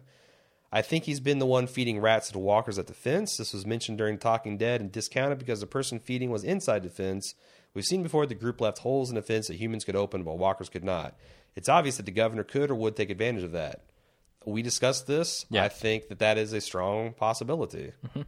Um, Jonathan M says, prediction. I'm still holding on to hope that Carol did not actually kill the quarantine couple and she simply covered for the psycho little girl. What? I uh, that seems like she. I I thought that. Justification? oh, I guess I should continue reading the man's email, right? Yeah, yeah. We still don't know who's feeding rats through the gate, much less why. Is there a connection with the rat feeding and the meaningless killings? All right, so let's take this. Oh, that's the end. Okay. to me, the Lizzie, the Lizzie killing the people theory died when Carol took the banishment. Because if she was trying to protect Lizzie, she would. I mean, what's the point? She's being exiled. How's that protecting Lizzie? Especially if she thinks this Yeah. group has kind of gone soft. So I was talking with a guy on Twitter about this, um, who who said that the scene where we actually saw Carol kill them was just Rick kind of piecing everything together and his mental image of what happened. Certainly a point that can be debated. I I, I got think the that same can be, yeah. impression. Uh, I took it to mean Carol absolutely killed these people, and they were putting that to rest. But I guess you could take it the other way. But yeah, you're right. When she accepts banishment without a word uh, for those actions, I think that's her. Tell. I think that's them telling the audience, yeah, she did it. Mm-hmm. There's no doubt Because else, what's her motivation for taking that rap? To really just protect Lizzie. But how is that even protecting her? I don't know because now she's not there to look after her.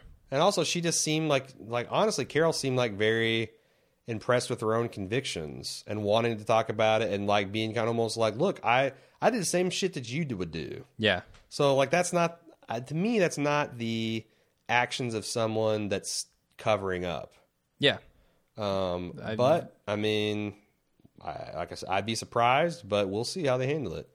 Uh, Farmer Rick. First, uh, this is this is not a new email. It's still Jonathan M with a new header. Farmer Rick. Uh, first episode of the season, he had fully traded survival by violence with survival through growth and nurturing, to the extreme that he refused to kill the living dead girl who attempted to trap slash kill him. Why does it have to be one or the other since both are vitally important for survivor survival? That said, I love the shot at the end of this episode that juxtaposed the firearm in the background with Rick opening and sampling the bean pod in the foreground. It showed both forms of survival as important and can be balanced. And I think that's the point. We saw this full synthesis of farmer warrior Rick. He's become Cincinnatus. Yeah, you can't just be a farmer. You can be a farmer, can't just be a farmer. He continues video game bodies. With the exception to clean up the exterminator horde at the end of the episode, there's been a frustrating lack of zombie bodies after they're poked at the fence. In reality, a wall of bodies would be forming with everyone that's taken down. Instead, they seem to disappear like they're in a video game. A wall of bodies may force the mob to approach a fence at different points, perhaps helping the group. Or, even cooler, they could build up so they could scramble over them and pile over the wall. Uh, World War World Z War style. Z style. Ugh. Um, Uh, did yeah, you see no, that movie, by the way? No, I didn't see that movie. Uh, I didn't really care to see that movie. I heard it was bad. Um, so th- that's a fair point, right? I mean, especially because we know Maggie is the only person out there with that sticker.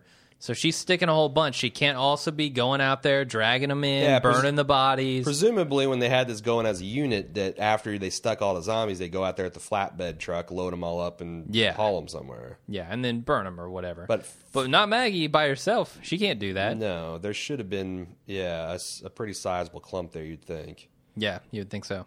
Uh, general lack of military strategy. It seems that there should be a clearer use of strategy overall. It's terribly frustrating that the group does not consciously plan to bottleneck large groups of non thinking zombies to easily take them out one at a time. This episode proved a rare exception as the zombies were easily taken down as they passed through the bottleneck of the fence and brick building. All along those lines, I agree with you that all easy prey should be exterminated. As a whole, the group should be more ninja like, moving with minimal sound at all times, communicating quietly or with hand motions while in the field, and fully clearing, securing any new spaces SWAT style upon entry before dropping their guard. Amen, man. Yeah. Amen, Jonathan. They If- got Shane's gun training. Now they need Michonne's knife training. And like I, I, I think that if you get out in the yard, I, I don't know why they don't have like tarps covering every bit of that fence, so they the line of sight them? is blocked, and mm-hmm. there should be you when you're out in the yard, you should be you should shut the fuck up, do your business, and get back Yeah. inside. You shouldn't have a bunch of kids heckling zombies. you, you should have to smear yourself with zombie guts to go out in the yard. uh, and then you're fucked if it rains. So oh, true. Yeah, but it sounds like you would really enjoy my survival guides. I hope I hope you're uh, giving them a, a, shot there, Jonathan.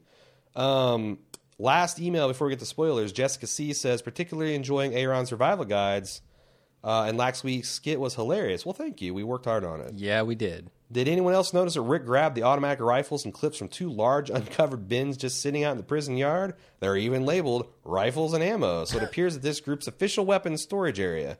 Now, Georgia summers may be hot, but they're definitely not dry. Why the hell are these valuable commodities just sitting out in the weather? Arg. Perhaps this could be addressed in this week's survival guide. Perhaps, Jessica. Perhaps. Um, they should at least like cover the barrels in condoms, like Saving Private Ryan style, right? Saving Private Ryan. What did they do in that? Yeah, that's what they did. They like, I guess this was official army practice. They uh, wanted the guys to cover the barrels of their gun, and the government issued condoms to keep the. Oh, from- the barrels of the barrels of the guns, not the barrels the guns are in. I was like, how is that going to stretch? I know that they'll one stretch, size fits but all, Jim. I don't know about you. All right, let's uh, Not let's packing a fifty-five gallon drum. Sorry, no. It's more like a Pringles can. Uh, let's move on to uh, some outro stuff. If you would like to send us email, we would love to hear it. Send it at watchingdead at baldmove.com. You can also join us for our weekly live threads on Facebook and Twitter. Facebook.com slash baldmove and Twitter at baldmove. It's the best way to keep on with what's going on here at the Empire. If you want to know about our live broadcast of our podcast we're doing right now, um, when we're doing that, and uh, all the other stuff that we're doing. We're doing doing stuff. Everyone's doing stuff on Bald Move. Every damn day, there's tons of something stuff. new. We if it's not us, it's it's it's our uh, friends from the Because Show or the Personal Arrogance or up here's downstairs. Check it all out at baldmove.com and follow us on Facebook and Twitter. Absolutely. Today. That's it. Uh, we're going to be back next week, obviously, for another episode. Um, I don't know what else to say. I'm just going to take us out. Spoilers. Yeah. We'll see you there. That's right. We have spoilers to do. So if you guys are interested in getting spoiled, stick around after the music. And if not, uh, we'll see you next week. Until then, I'm Jim. I'm Aaron.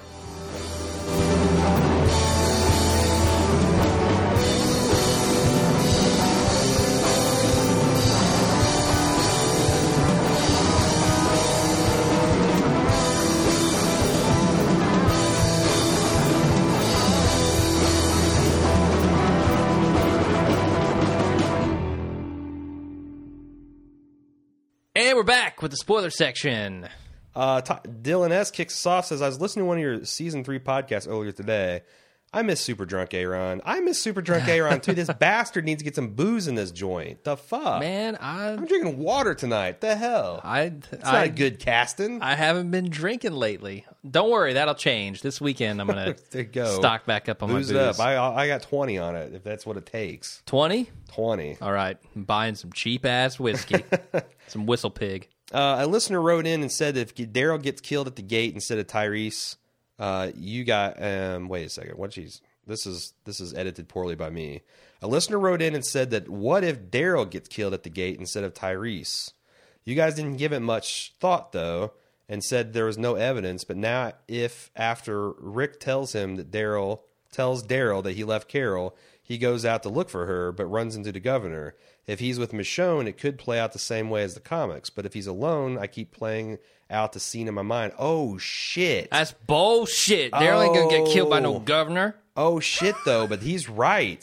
This Yeah. would be No, very that's- much like the how the comic plays out. Except for instead of Yeah, Michonne and. Tyrese, it's Carol and Daryl. Fuck. But Michonne and Hershel are on their way out too. So who's gonna get? Somebody's going to get well. Somebody's oh. gonna get the head. The, and you're the right. Full head If it- treatment. man, what if it is Hershel that gets beheaded? Because uh, how? What the hell is the governor going to behead with if he doesn't have a sword? yeah, he's got to get Mich- Michonne's sword. So he's probably got to kill her, take it, and then no, behead no, Hershel. No, you can't kill Mich- You can't kill Michonne and another person. You can't. No, I mean I guess you could, but that could. would be Yeah. that would be burning money. That'd be like lighting cigars with hundred dollar bills. Yeah, you can Especially do- those two You can do it, yeah. but you're fucking stupid if you do. Especially since that would be like a person making minimum wage doing that. These this show's not stocked full of interesting, awesome characters. That's true. And We those finally got a nice- interesting and awesome. We finally got a nice group. Don't kill them both off. One's fine. One's plenty. well, they shouldn't have put them in the same car. God damn it! He wants to he wants to paint us this this scene. Um, Daryl's on his knees, the governor behind him saying he won't kill him if they open the gates. Daryl screaming not to open it and struggling. After contemplating, Rick says he won't. The governor calmly issues raises Daryl's crossbow and bolt to the brain as the bra- uh, as the credits roll or cut to black. So he's saying instead of the sword, he gets a little crossbow bolt action. Crossbow to the head, huh? That would be another inversion of a uh, iconic character weapon Sure. Yeah, absolutely. I could see that happening. You know, I've been talking a lot of big shit about not caring, not not not caring of Daryl, but saying that I would be okay with it. Yeah. I'd never imagined at the hands of the governor Uh-huh. because you're right. That would be some bullshit if the governor killed Daryl. It totally would. Yeah. That is not cool. Uh, but I feel like it could happen. I feel like That'd be like that happen. fat sack of shit killed Arnold Schwarzenegger in Commando. Benedict, Mister Fishnet tank top wearing. That just can't Uh-huh. happen, man. I don't buy it. I don't buy it. So Um, it might actually be interesting if I they, the, this goes so far away from the comics. I don't think they'll do it. But if like Daryl did go after Carol, um, and she like they he found her and they got separated from the group because of that giant herd somehow. Uh, they had to leave the prison. Daryl and Carol weren't back yet. Uh, and we could have like a mini arc with them two on their own because we need some development time with those two characters, right? I mean, they set that up at the beginning of this season Okay. if they kill Daryl before they get, or Carol is like really banished and just never comes back, I feel like that doesn't pay off at all, Hmm. and it needs to. It's a decent point. And then you could do the governor stuff with Michonne and Hershel. that's that's strong too. I think it might be interesting. I don't know, Okay. But yeah, Michonne, uh, Michonne and Hershel are in danger. I think.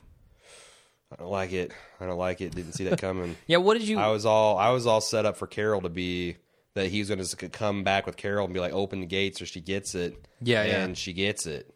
And I'm like, that would suck because I really like Carol, but oh wow, I really wasn't prepared for. I don't know. Now, that could still happen too. Yeah. Oh yeah. Yeah. I mean, and honestly, every everyone short of Lizzie dying is going to be somewhat painful because I really Yeah. like all these characters. Sure. Um, Ashley M said, based on previews for the next episode in two weeks, it looks like we're going to get some backstory into where the governor's been these past six months and what he's been up to. Okay, Assembling an army, skulking both, setting Woodbury on fire. Mm-hmm. I'm not, we didn't talk about, did you watch the previews for next week? Uh, I I watched them at the end of the episode briefly. Yeah. That Without really paying attention. glowering at the camera while the Woodbury burns behind them seemed so cheesy to me. I didn't see anything in in this in, in that to get really get me pumped up for the arc. I don't know. It might depend on how they lead into it, but yeah, uh, that could get cheesy. Um, Anyway, she said, with that said, given the next title is called Live Bait, I have a prediction for one or two possible outcomes of the episode that could both tie in nicely with Carol's exile. Upon sharing with Tyrese that Rick has exiled Carol, Tyrese will likely become enraged at not getting the opportunity for justice he envisioned and go out for looking for her. In doing so, he gets snagged by the governor. Remember, the governor knows him from Tyrese's brief interlude at Woodbury, and the governor uses him as live bait to uh, bargain for a trade between Michonne and Tyrese. So the governor can finally get his revenge upon her. If the writers follow the comic here, we will see Rick not caving and subsequently the governor beheading Tyrese in front of the prison dwellers. Jim, what do you think? Could happen. Could definitely happen. It seems like any character is subject to the governor's wrath at this point. Certainly. I just feel like we haven't had enough time. I mean, Tyrese was a mainline character from like Yeah. issue seven or something. yeah, good point. So it's like, you know, he had a nice 30 episode run and some badass credentials and kind of fan favorite. I don't know that it would have that much. It would have an impact on me because I'm, uh, I'm a big Cutty from The Wire fan. Chad Coleman's my dad Sure. um, my adoptive father, but I don't know that the audience at large really connects with him at that at this point. So I'm hoping that they use that same gut punch impact, but actually substitute a character that would do it. And God damn it, it's Daryl. That'd be the same gut punch. God, And fucking Kirkman a, knows it, I think that'd be a bigger gut punch, honestly, to this audience because they love Daryl. I love Daryl. Like I Everyone loves Daryl. Yeah, th- that would be the biggest gut punch. I think. The ballsy move. Yeah. Um. B. Uh, uh. So point B. Uh, upon sharing with Daryl that Rick has exiled Carol, Daryl will likely be redneck pissed at losing someone who's been his emotional crutch in season two, and will go out looking for her. That's what he does. In doing so, he gets snagged by the governor. This is basically plays out like uh, Daryl's point. Um. This would make for a nice change from the comic, I think, because the writers have been placing little nuggets of bonding between Michonne and Daryl up to this point, and it would be incredibly moving scene to have Michonne witness his beheading at the governor's hand. Obviously, everyone at the prison would be upset, including all North American audience of The Walking Dead, but Michonne's reaction would be stirring more than others, I think. Um, again, that's so strong, I don't like it. uh, which probably means it's a strong, strong play. For You're gonna the have to deal with one of these characters getting it. I know, and I At the hands of the governor. I feel chagrined that I talked so much cavalier shit at the con about like, I, you know, I could Daryl, whatever. I mean, yeah, for sure, it's coming. Everybody, everybody, Yeah, except for like yeah. Rick and Car- Carl, are going to die probably within the next three seasons. It's just kind of mind blowing when you think about it. But I don't like to think about it. So yeah. All right. Well, don't. Uh, Cody, do you think it's possible the writers may take off Rick's hand? I know Kirkman has said he regretted the decision the comics, but I can't but notice the many lingering shots on Rick's bandaged hand. It may be nothing, but let me know what you guys think. What do you think? So I think the shots this episode were really him, you know, rolling over one more time this decision to banish Carol. Like, okay, this hand is the symbol of what happened to Tyrese's uh, girlfriend or whatever, um, and that's that's what that shot was for. But yeah, they are kind of looking at it a lot. I think it's a little bit of sly fan service to the comic fans. Okay, that makes a lot of sense. Very prominent, his right hand bandage. He's having to use his southpaw and the guns and stuff. yeah, So it's kind of like a little bit of that flavor, but why would Kirkman do that again if he said it's the biggest mistake he's ever made? So I, I think it's just a, this a little bit of inside for us comic spoiler hounds that we're like, ah, I see what you're going there. I see what you're doing there. Uh, second, do you think Carol could take the place of Tyrese to the governor when it comes to the chopping block? Absolutely. I called that last week. I think that uh, Daryl and Ashley, or not Daryl, Dylan and Ashley both have potentially stronger takes on it that I did not see coming. okay, hit me. No, I we just did it. Oh, that was who those were. Okay, yeah. Uh, or you actually with Hershel and Michonne would be another. I don't know who. Which of those three would be worse? oh, Obviously, Carol's after at the this episode, I really like Hershel a lot. so Hershel getting beheaded after this heroics of the prison, Damn it. being called a, a tough some bitch by by Daryl Yeah. would be more painful than Daryl dying. No. No. Wow, I was actually about to say that's. I don't know. No. No, because I want to see more of Daryl's story. And I Walking feel like I know most of Hershel's story, right? Honestly, either three of those options would really impress the hell out of me yeah. if if Walking Dead followed through and did it right. get the right director, the right performances from everybody. Yeah. that'd be a hell of a finale. Um, or even a kickoff to a three episode arc with the governor that I might get excited about. Jack, um, episode nine is being hyped up a lot by the producers and cast. We talked about this last week. Yeah. Um, being hyped up just not as a Carl centric episode. Um, yet the little badass is finally getting an episode dedicated to him. As a Carl fan myself, this is very exciting to hear. So I decided to do some digging to see if I can find out anything on uh, on what the plot of the episode might be. After some digging, I found some interesting stuff. Interview from Robert Kirkman. Which episodes are you writing this season? I've written episode three. I'm also writing episode nine. Episode nine will probably be the episodes that's closest to a direct adaptation from a comic book, aside from the premiere episode. Hmm. I'm not sure if you guys have read the comic, and if you have, how far along you are. But this, to me, screams the arc of where Rick and Car- Carl are on the road alone, on the road alone in a cabin after the fall of the prison. Again, I, I mentioned this last week too, um, but this Kirkman interview is right on as well. Kirkman says it's probably the closest to a direct adaptation of a comic. This combined with it hyping being a Carl standout episode. Episode 8, the mid-season finale, is being highly speculated to the point of confirmation that the prison will fall for several reasons slash spoilers. No other cast besides Lincoln, Riggs, and Gurira are being seen on set during the filming process of episode 9. This all leads me to believe that this is Rick Carl cabin arc. Besides, if it's indeed almost one to one at the comic, then all has it has to be that arc, doesn't it? What else could be it be considering it supposedly takes place right after the fall of the prison? Carl's very prominent in said episode, and Michonne, who finds him in the comic, is in the episode.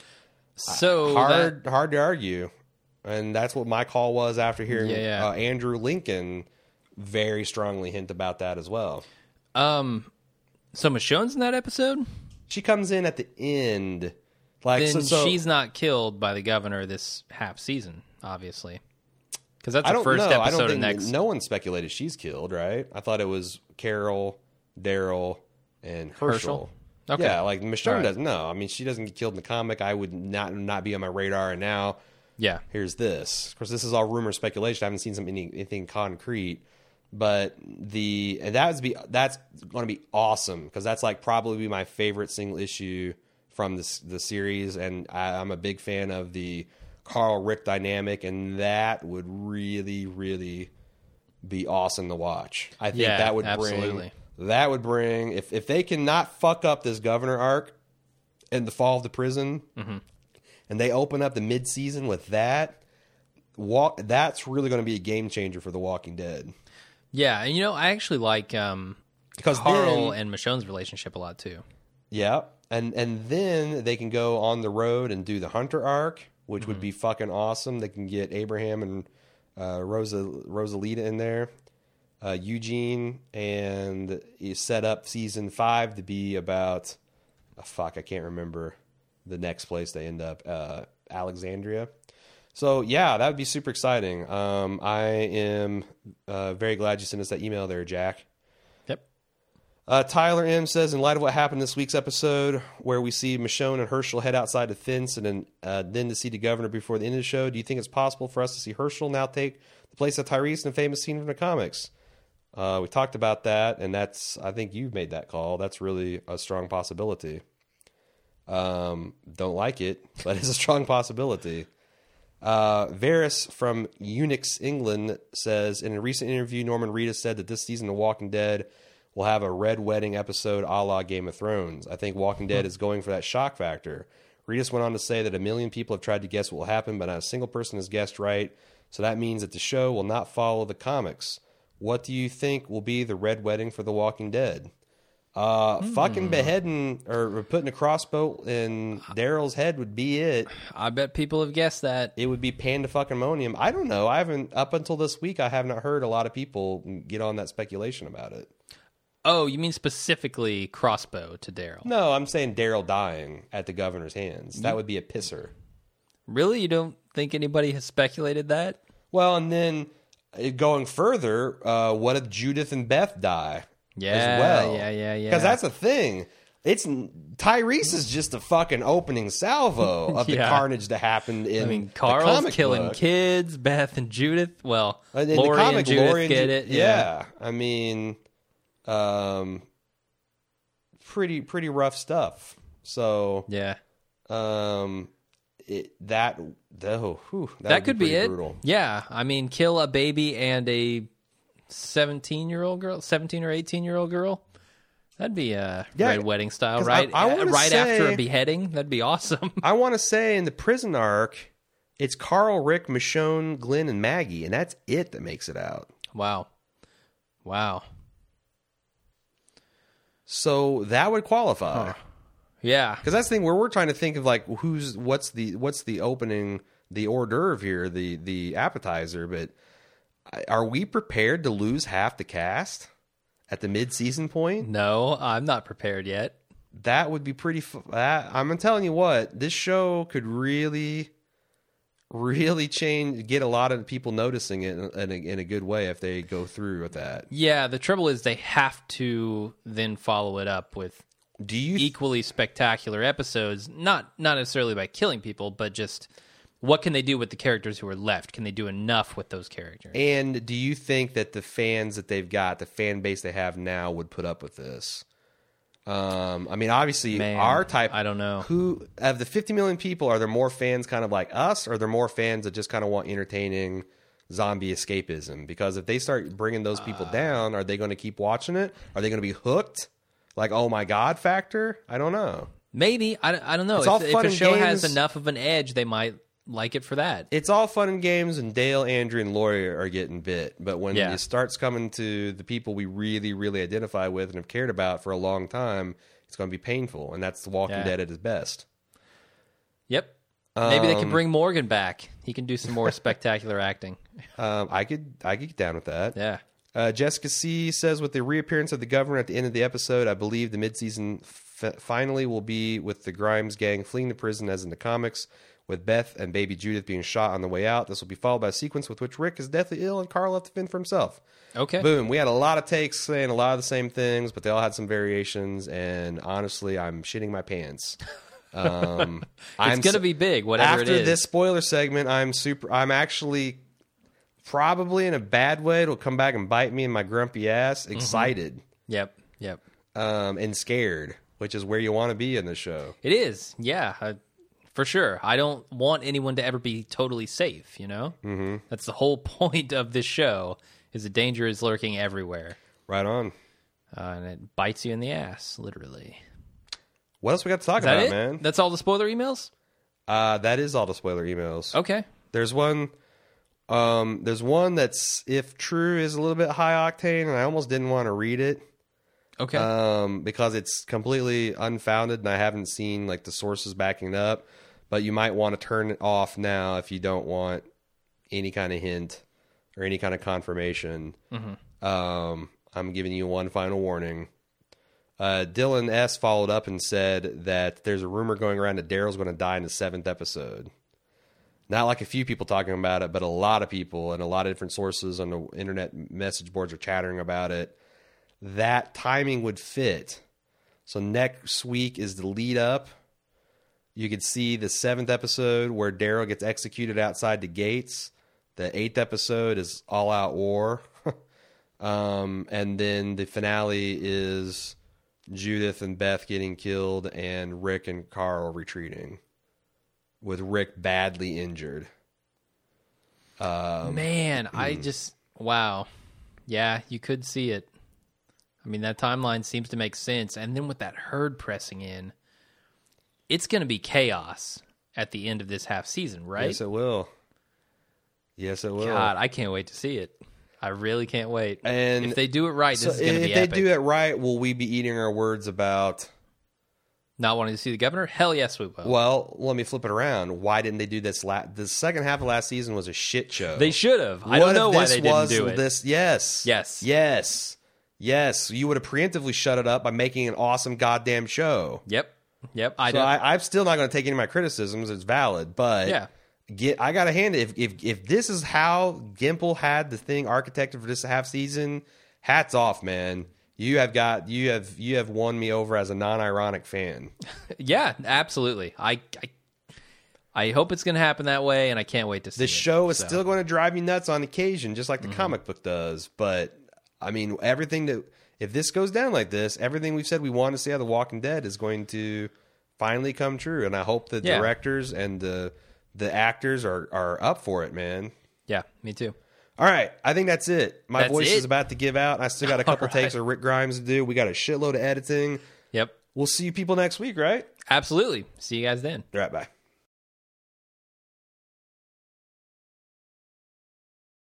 It's You not know how many people? Kirsten messaged me and told me they can't make pancakes. What? I was shocked and dismayed. I can do, do. Can I have like five minutes to do a cooking fucking class? now I can. Yeah, like I can solve the world's pancake problems. It's not that goddamn hard. We just lost our our listeners. yeah, Uh, no, go for it, man. Teach these people how to make non-lumpy pancakes. Um, go to Aldi's and get their goddamn Bisquick mix. Dollar ninety nine. You put two cups of that in a bowl. God damn it! You put one egg. You put a a cup and a third of milk in there. You put two tablespoons of sugar in there. stir it briskly. You put a teaspoon of vanilla in there. You get a whisk and you stir it until the until all the dry stuff is now wet. Until there can- are no lumps. It can actually no no. That's actually you've, you've mixed it too far. If there's no lumps because it get oh. tough. oh, So I make a tough pancake, and then and and, and you put I your made them tough. Yeah. I made them lumpy. you get a skillet and you put some non-stick spray on there and you know the skillet's ready to cook when you take a drop of water and you, you, you, you flick it onto the surface and it sizzles and instantly disappears it's ready for pancakes you pour that shit on the, the skillet when bubbles appear on the top of the pancake you turn it over you count the 10 and you put it on a plate and you eat it and it's a perfect pancake if the pancake, Every time. If the pancake is burnt, you turn the knob down, and good thing you got ten more pancakes to make to practice it. And if you get through these ten pancakes and the tenth one isn't perfect, kill yourself Be- because you suck at life. Okay, that's my fucking cooking show. God damn, they're pancakes, people. Passionate about pancakes. I'm Aaron. saying two bucks at Aldi's and some eggs and some milk, and it's done.